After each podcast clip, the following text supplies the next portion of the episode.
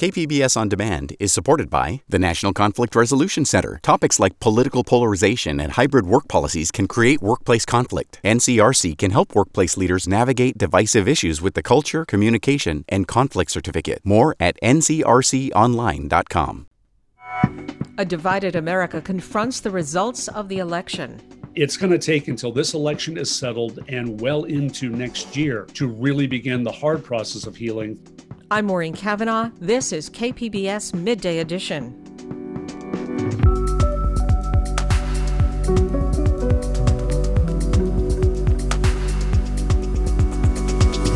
We'll hear about San Diego Mayor Kevin Faulconer's last big policy move. We have to grow as a city, and we can't just take a NIMBY approach to leapfrog development like you see in you know Arizona or Riverside. That never works. Our weekend preview features arts events, rain or shine in San Diego. Stay with us for Midday Edition, coming up next.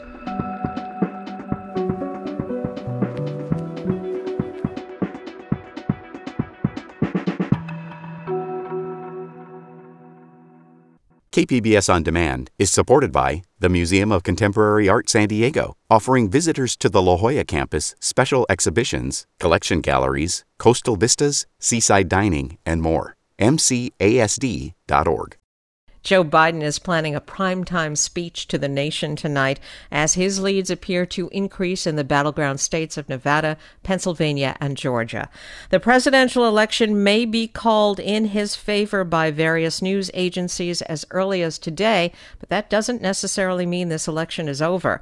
Donald Trump has already launched legal challenges to the vote count, and tensions are running high among some Trump supporters who believe the election is being stolen. Joining me is Professor Carl Luna, Director of the Institute for Civil Civic Engagement at the University of San Diego and a political analyst. And Carl, welcome back to the show. Thank you for having me. Now, in the weeks before the election, you joined a group of academics warning about the potential for violence eh, after this election. Has that concern changed in any way?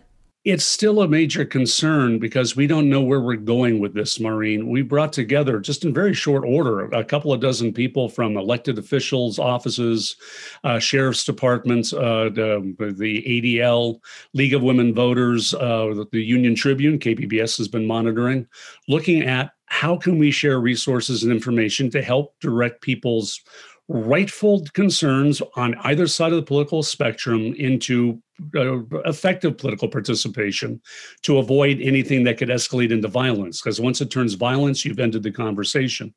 It's still a very limited threat. San Diego has been blessed, if you will, that we've had very little disruption, and around the country, there's been uh, very little really uh, big overt disruption.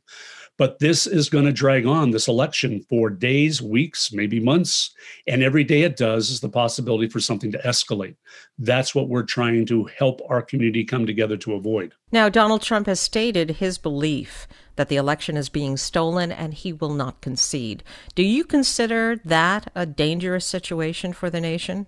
it's certainly unprecedented. And given the president's propensity for the way he sees the world, I basically see it as highly unlikely he's ever going to concede. At noon on inauguration day, if he has in fact lost the election, I don't think he'll get a concession even then. But sometimes he can be surprisingly gracious. So we'll have to see how that plays out. But statements like that can be taken by people who really don't have goodwill in their heart as authorization to go out and start to seriously disrupt, to cause significant issues across communities. You're seeing a little bit of that with people with weapons showing up outside of voting counting centers in a couple of places. Uh, you don't want it to become widespread. You don't want protest and counter protest to erupt in uh, blood in the streets, as we've seen a little bit in a couple of cities on a smaller scale uh, with recent protests. Now, Joe Biden has been making statements as well. He's been advising calm and patience and pledging to be a leader for the whole nation, not just the people who voted for him. Can that message make an impact? It can have an impact to a degree with his own supporters. The problem is when people take to the streets if they're not happy and they run into people with an opposite viewpoint, you have to have good resources in every community available to reach out to leaders to say, hey, talk to your people, keep people apart, let people express their opinions, and don't let it escalate. Uh, it does help from the top down to have that as a common message. Joe Biden tends to come across like a nice cup of hot cocoa, trying, urging calm. The president, on the other hand, is more of a more of a big uh, Red Bull, kind of urging action. Yeah, what should other national leaders be doing at this time? What kind of message should they be sending? Do you think? Well, historically in America, there is only one message any uh, uh, political leader should be sending during the process of counting on election ballots. It is patience and respect the system. Uh, the system is legitimate. Our democracy works. And hey, guys, if we lose this election, there's another one in two years for the House uh, and part of the Senate, four years for the presidency. Elections come around like taxi cabs and Ubers. Uh, no one election determines the fate of anything. You have another chance at it. So chill a little bit until you know what's going to happen. Twitter is flagging misleading election information, even now when it comes from the president. And Facebook is taking down groups calling for violence. Is that going to help keep violence from spreading? It is a contributor to help but and that's the problem though with social media it can be both the uh, cure and the disease so many things are being posted so rapidly by a small portion of the social media ecosphere on the left, more of the violence uh, apparently is being posted from people that would be classified more to the hard right. Oh, we'll see how that plays out over time. Uh, but you, you, it's one thing to take it down, but even getting it out there in the first place, hundreds of thousands of views are going to occur. And that helps to build a sense of isolation of separate communities seeing the world very differently those who are saying, hey, we got another election, like I'm saying, life will be okay. And then those who say it's the end of the world, we better act now. And that will take a, a, section of the population and radicalize it, which is not what we want to see in a democracy. Now, if the election is called for Joe Biden, the reality is we are still a divided nation. Is there any path for healing and reconciliation? There is, Maureen, but it's a long term path. We didn't get to the situation of such a, a, rigidly divided society overnight. It's been the product of 20, 30 years of some areas of the country doing well, rural areas and particularly not doing well, people feeling marginalized because of demographic shifts, and then people living in communities which are not very diverse, who then look at people who are uh, coming from more diverse communities as somebody they don't have a frame of reference with. In some ways, I wish we could all just be ordered to get up and move around and reshuffle America so we all live by other people. Because once you get to have somebody as your neighbor and get to talk with them, they may have political views that you don't like. They may come from a culture that you're not familiar with. Next thing you know, though, you're all sharing stuff on the backyard at a barbecue and you're living together as a community. But it's going to take until this election is settled and well into next year to really begin the hard process of healing. For now, we're just trying to keep it from escalating as a nation. I've been speaking with Professor Carl Luna, and Carl, thank you very much. Thank you, Maureen.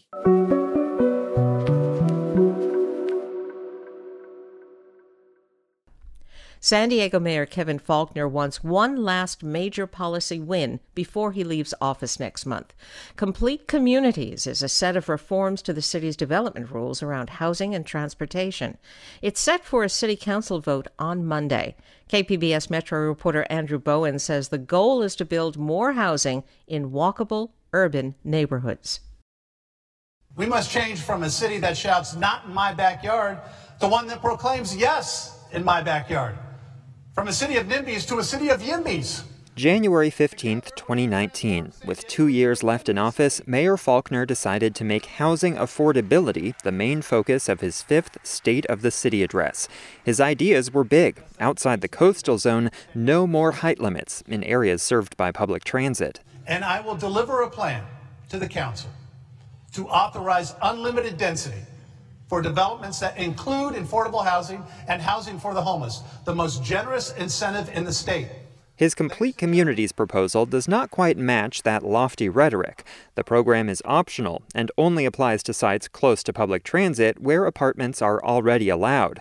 To participate, developers have to make 40% of a building's units affordable to low and moderate income households. In return, the developer can pack as many apartments into the building as will fit and the size of the building will be regulated by square footage of floor space rather than height. In other words, the taller the building, the skinnier it has to be. Andrew, this is the Buzz Project. It's a mixed use project on the corner of 30th and B in Golden Hill. Rami Cortez is a small scale developer who supports the Complete Communities package. He's showing me his latest apartment building set to open to tenants in January. Uh, we have cabinets going in, countertops, and in uh, the next 30 days, you'll see all the scaffolding pull down. This project made use of the city's existing Affordable Housing Density Bonus Program, which offers incentives if developers can set aside a portion of their homes as affordable for low income households. Complete Communities is like that program dialed up to 11. Cortez says it would be another tool to help provide more housing for San Diego. If we're building housing in the right places along transit and job centers, we have to grow as a city, and we can't just take a NIMBY approach to leapfrog development like you see in you know Arizona or Riverside. That never works. And to meet our greenhouse gas goals, the only way we're going to be able to get there is to uh, you know cut down on carbon emissions and walk, bike, and use you know alternative modes of transportation. Transportation is another leg of complete communities. Building in the city's more car dependent neighborhoods would come with higher fees, and those fees would pay for things like bike lanes, sidewalks, and crosswalks in denser, more urban neighborhoods. Improvements in low income communities with less access to opportunity would get priority. Perhaps the biggest opposition to complete communities has come out of San Diego's volunteer neighborhood planning groups. Diane Kane represents La Jolla on the Community Planners Committee, or CPC. At a meeting on Monday, she suggested complete communities is a Trojan horse for a massive rezoning plan. If you look at the maps, there's all of this, these disclaimers about how this isn't a rezone, but it is a rezone. And the people who are whose parcels are being rezoned don't even know it. CPC Chair Wally Wolfeck of Scripps Ranch said he thought it was unfair that a portion of the fees developers pay to build in his neighborhood would be sent to low income communities. And he said the process that began about a year ago was rushed. None of these plans should go forward until there has been sufficient consultation with community planning groups and CPC and that still hasn't really happened. It's sort of been like pulling teeth to get anyone to bother to talk to us. Earlier in that same meeting, planning department staffers spent an hour explaining recent revisions to the program and answering questions. They point to the dozens of workshops and presentations at public meetings as evidence they did enough outreach. The Complete Communities package has gotten mixed reviews from city council members. They'll decide on Monday whether it should become law. Andrew Bowen, KPBS News.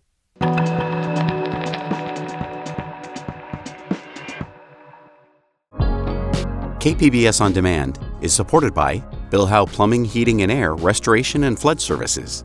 Family owned and operated for three generations, Bill Howe has been serving the plumbing, heating and air, and water damage needs of the San Diego area since 1980. With their fleet of trained professionals, Bill Howe has the ability to service all major and minor plumbing and HVAC emergency needs 24 hours a day, 7 days a week.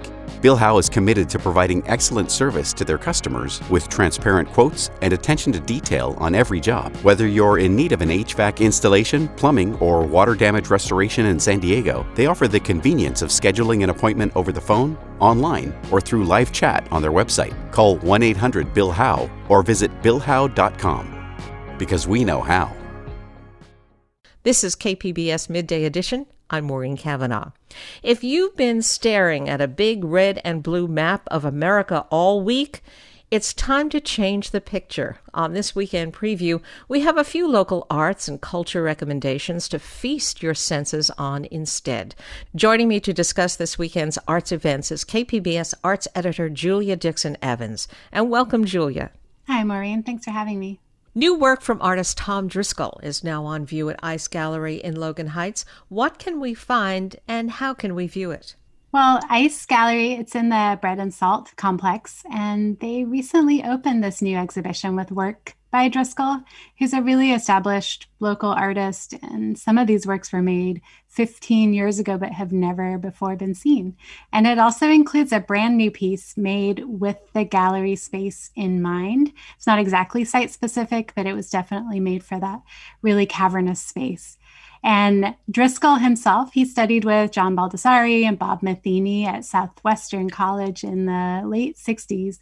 And his work's really architectural, like these massive pieces protruding from a wall or large columns in really vivid shapes and colors. I just really love the way he works with a wall, which may seem obvious for an artist, but it's not. And this is also his first show since 2012. ICE is open for COVID safe viewings by appointment.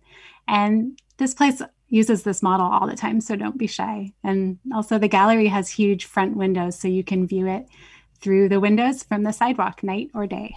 Oh, so you can check out Tom Driscoll's new exhibition at ICE Gallery now through mid December. Next up is a live stream of chamber music from Latin composers. Tell us about what the Camarada Ensemble has been up to.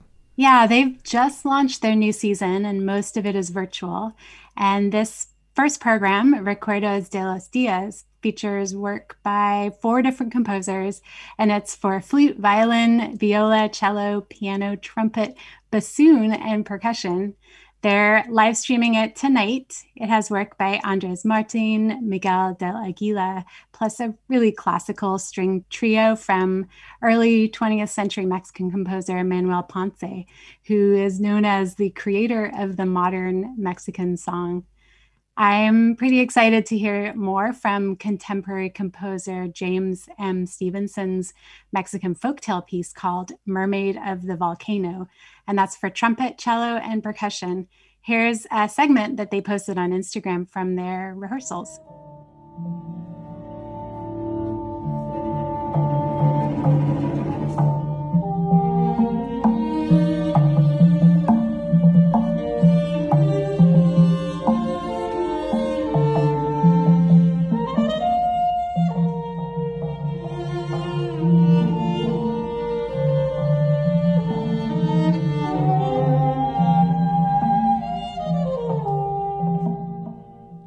That's James M. Stephenson's Mermaid of the Volcano, performed by Camarada. You can catch the live stream of the full program tonight at 6. The Bonita Museum is presenting a multidisciplinary exhibition of Filipino stories and film called Cine Cuento. What's on this weekend? Yeah, so there's lots to love about this program. The curators, Emma Francisco and Benito Bautista, worked with the local Filipino community in advance. They put together stories and they even gathered work clothes and fabrics from um, from the community for some of these in-person exhibitions. And the whole thing focuses on the art of Filipino storytelling, particularly in film. It involves these multiple on site installations at the Bonita Museum, but there's plenty of virtual options too if you can't make it out. They kick things off this weekend with their opening night screening on Saturday. It's written and directed by Bautista called Harana, The Search for the Lost Art of Serenade. Harana is the word for the type of song performed from balconies or for potential matches as a serenade.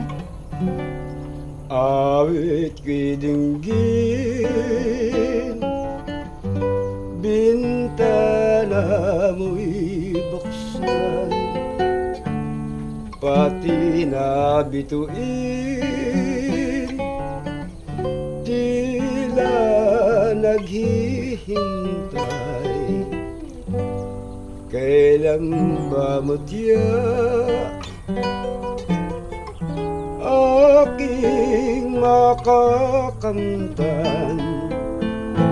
Ang pag-asang dulot ng iyong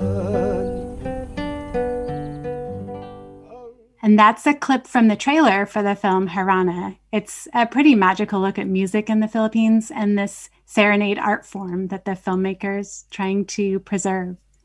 Harana, The Search for the Lost Art of Serenade screens online Saturday at 5:30 p.m. to kick off the Bonita Museum's Cine Cuento exhibition.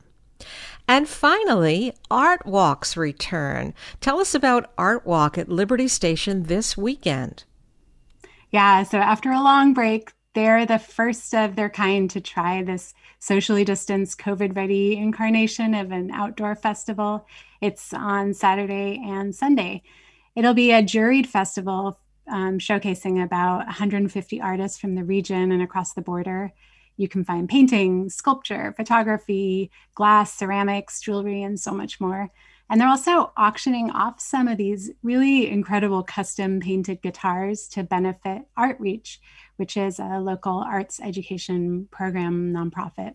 And don't forget your mask, or you can buy an extra one there. They have a commemorative design by artist Jen Duran. And don't forget an umbrella also. The organizers have said that it will be rain or shine. It costs $5 to get in, but kids 18 and under are free. Okay, rain or shine, Art Walk at Liberty Station takes place Saturday and Sunday from 10 a.m. to 5 p.m. For more arts events or to sign up for our weekly arts newsletter, go to kpbs.org/arts. I've been speaking with KPBS arts editor and producer Julia Dixon Evans. Julia, thanks a lot. Thank you, Maureen. Have a good weekend.